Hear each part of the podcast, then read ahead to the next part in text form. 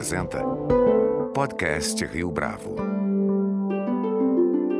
Este é o podcast Rio Bravo, eu sou o Fábio Cardoso. No episódio desta semana, nosso convidado é Flávio Dino, governador do estado do Maranhão. Na entrevista, Flávio Dino olha em retrospectiva para os oito anos de sua administração, comenta os principais desafios que viveu no período, além de analisar a conjuntura política para as eleições de 2022. A propósito das eleições, no ano passado, o governador do Maranhão trocou de partido, saiu do PCdoB e foi para o PSB. Mas, afinal de contas, será que o político Flávio Dino aprova as alianças que seu atual partido tem feito? É o que o ouvinte irá descobrir na entrevista que começa agora.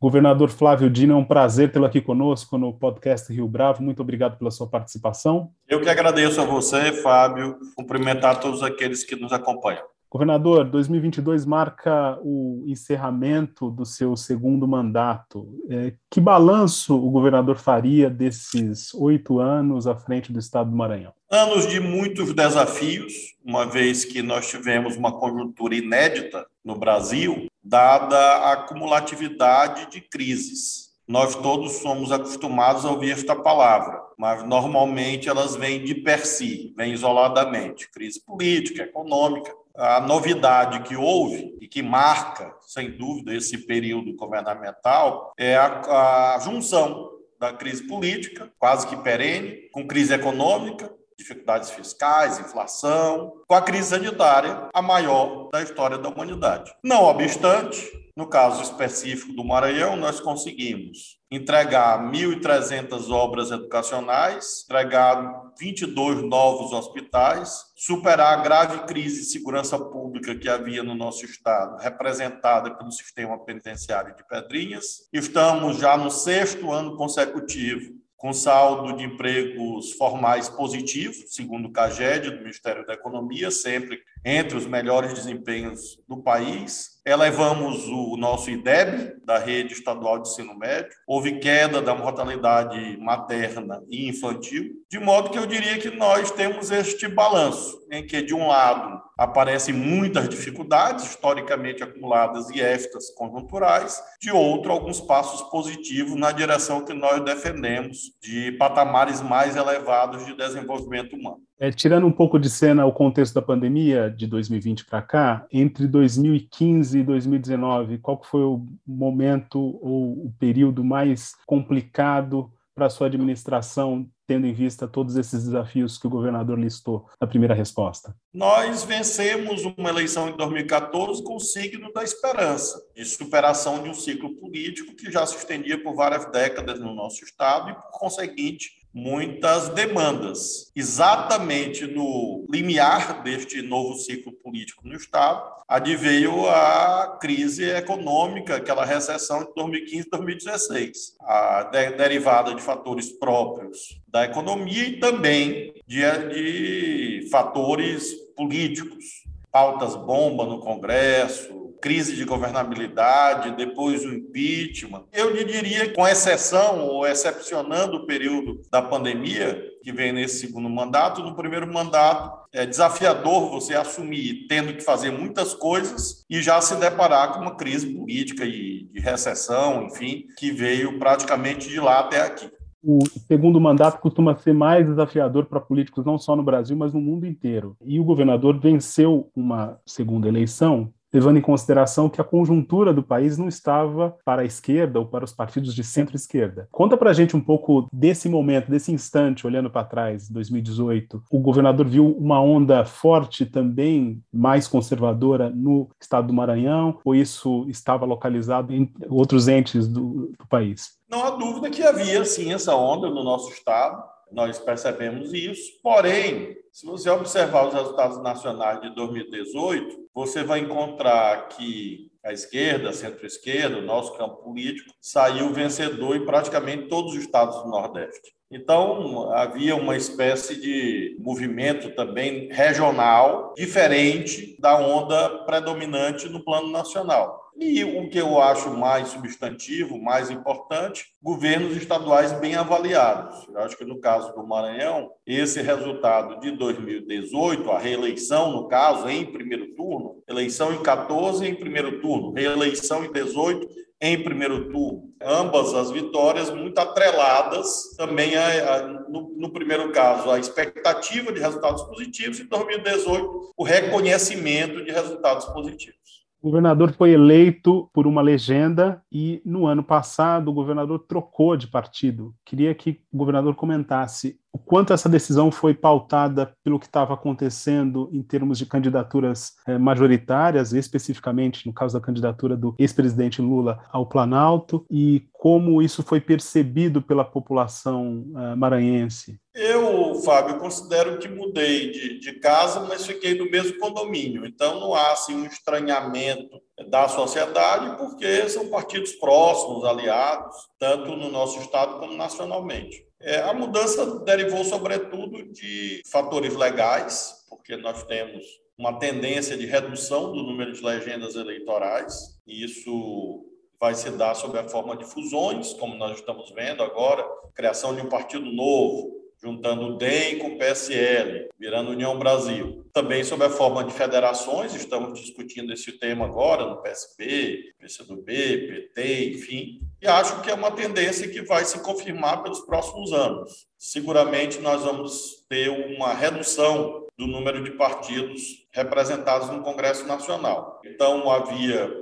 da minha parte essa avaliação. Por outro lado, fatores também regionais próprios da política do Maranhão que determinaram também esse reposicionamento partidário. Esse reposicionamento não representa um desafio não só para o governo do Maranhão específico, mas também para as eventuais alianças que o PSB vai fazer eh, ao redor do país? Como é que o governador vê isso? Nós estamos trabalhando muito firmemente para que essas alianças ocorram. O Brasil é um país muito complexo, vasto territorialmente, alta densidade populacional, e por isso mesmo é, nós temos sempre essa necessidade de compreender que não há um único partido que sozinho vai ser detentor de uma espécie de monopólio das verdades e capacidade de sozinho tracionar o processo político e de liderar a sociedade para um momento de transformações que o Brasil está a reclamar nesse instante tão dramático, tão duro da vida brasileira. Sempre a história nos ensina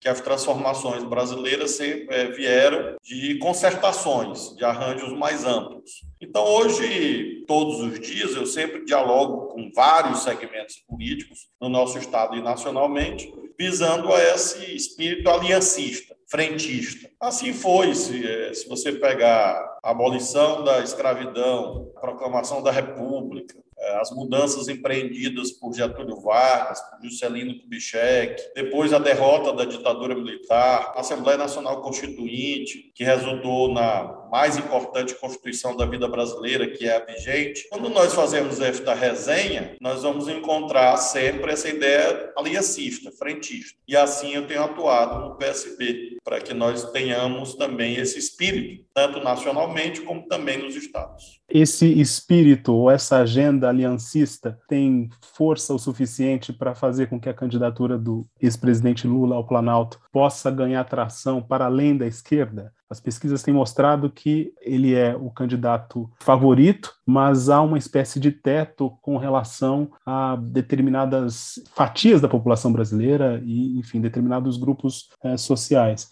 Como é que o governador avalia isso? é essencial ter essa amplitude. Eu, há alguns meses, na verdade, há alguns anos, acho que creio que dois anos, escrevi um artigo em um jornal de circulação nacional mencionando a experiência da África do Sul, em que a superação do, do apartheid veio por intermédio deste sentimento ou dessa prática aliancista, em que o CNA, Congresso Nacional Africano, e a figura de Mandela funcionaram como vetores de uma ampla frente política que isolou e superou as odientas ou odiosas leis do apartheid. Então, creio que esse momento na história talvez do mundo, não só da história do Brasil, exige essa postura. Nós vivemos uma transição internacional muito difícil, estamos vendo agora essa conflituosidade da, envolvendo Rússia, Ucrânia, OTAN, vez por outra disputas comerciais envolvendo China, Estados Unidos, guerra tecnológica,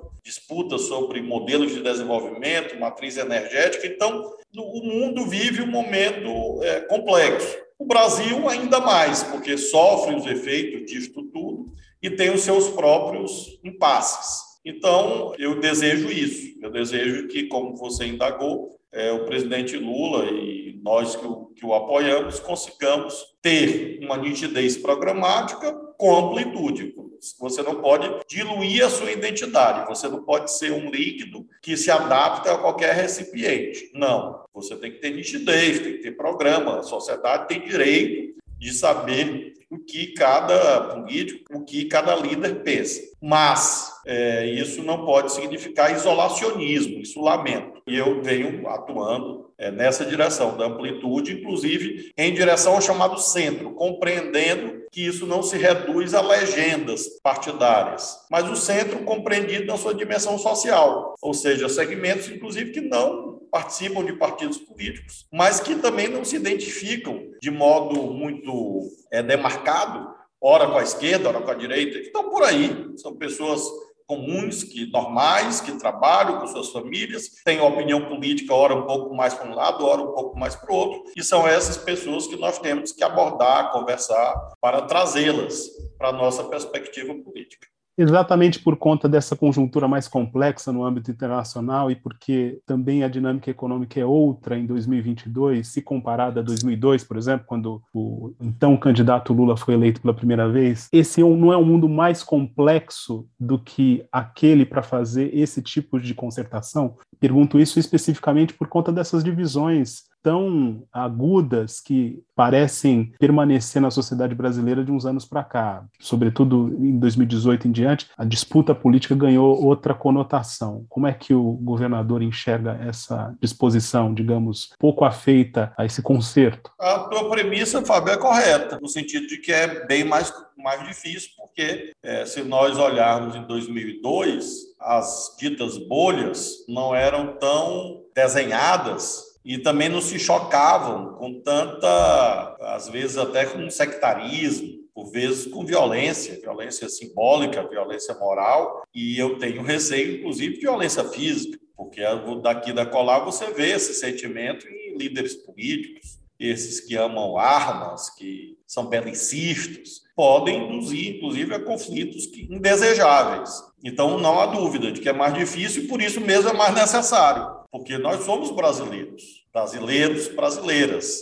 Nós temos, portanto, uma narrativa em comum a nos unir para trás e para frente. Para trás, aquilo que a gente convenciona chamar de história. Para frente, projeto de nação. Isso deve albergar diferenças? Sim. Reconhecer a legitimidade até de contradições, sim, claro, mas você não pode transformar isso em algo destrutivo, em ódio que você aponta, com justa razão, é que de uns anos para cá, o que seria uma diferenciação saudável, salutar para a democracia, se transformou até nesse espírito de destruir aquele que pensa diferente. Então, eu desejo muito vivamente que isso seja superado. Vamos viver um ano muito difícil. Eu tenho um sentimento ambíguo em relação a esse processo eleitoral, porque, de um lado, acho que o resultado vai ser bom para o Brasil, de outro, acho que o itinerário vai ser muito sofrido, exatamente por conta desse acúmulo equivocado e antipatriótico antinacional e nós temos que superá-lo com bons bons propósitos. Você não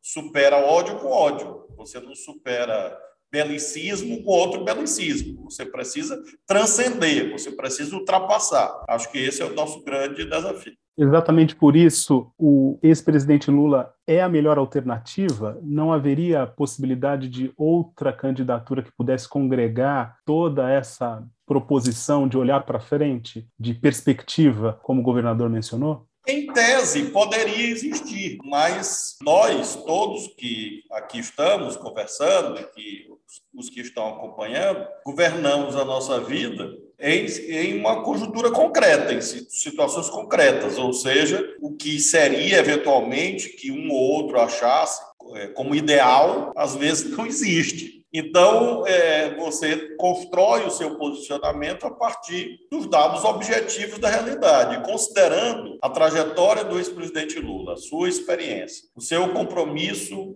democrático já revelado. O êxito que marcou o seu período é, como presidente da República, eu considero que, concretamente, ou seja, aqui e agora, nesse contexto de 2022, eu votarei com, com muita convicção, farei campanha e tenho é, a visão de que ele, nesse instante, representa esse desejo de união nacional. Falando agora do estado do Maranhão, governador, os resultados da educação que o governador mencionou na primeira resposta, eles são bastante destacados tendo em vista a conjuntura nacional. Todavia, por conta da pandemia, o cenário piorou bastante e os resultados foram muito abaixo do esperado, principalmente no ensino de matemática e de língua portuguesa. Como é que o governador enfrentou esse desafio no Maranhão? Conta pra gente.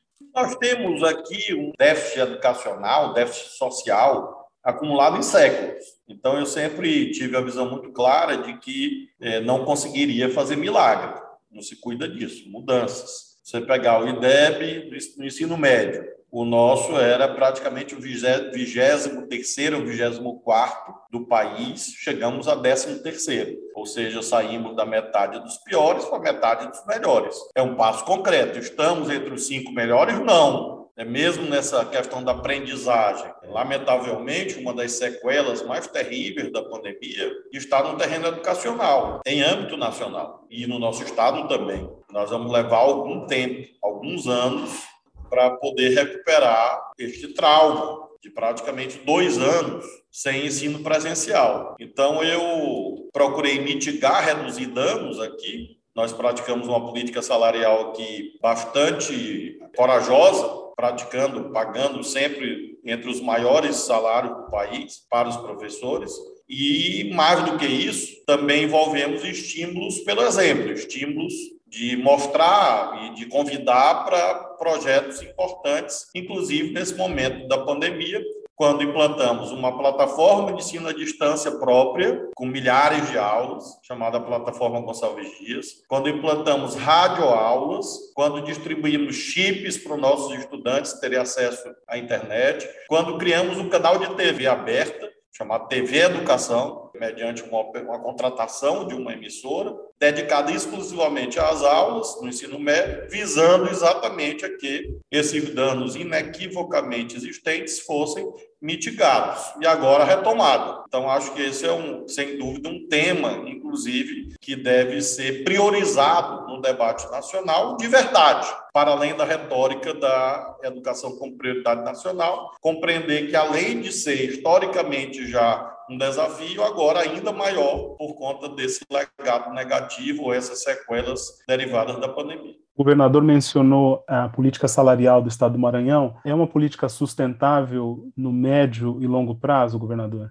Acredito que sim, por uma razão. Nós eh, optamos aqui de fazer eh, despesas com a educação no patamar superior à vinculação constitucional, que é de 25%. Nós praticamos normalmente 29% e 30%. Nós chegamos a empregar 100% do Fundeb com folha de, de salários na educação. E consideramos sustentável porque teremos de um lado, crescimento do Fundeb nessa década, o novo Fundeb traz o crescimento da complementação da União, então nós temos uma trajetória de crescimento até 2030 e teremos significativas receitas extraordinárias é, derivadas de uma decisão judicial do Supremo Tribunal Federal em favor do Estado do Maranhão, que são aqueles precatórios do Fundef, que antecedem ao Fundeb, que devem implicar a percepção pelo nosso Estado nos próximos anos, até o final da década, de algo como 4 bilhões de reais de receitas extras para a educação. Então, quando nós olhamos isso, a minha resposta é sim. Eu considero que essa política é necessária e ela é sustentável. Necessária para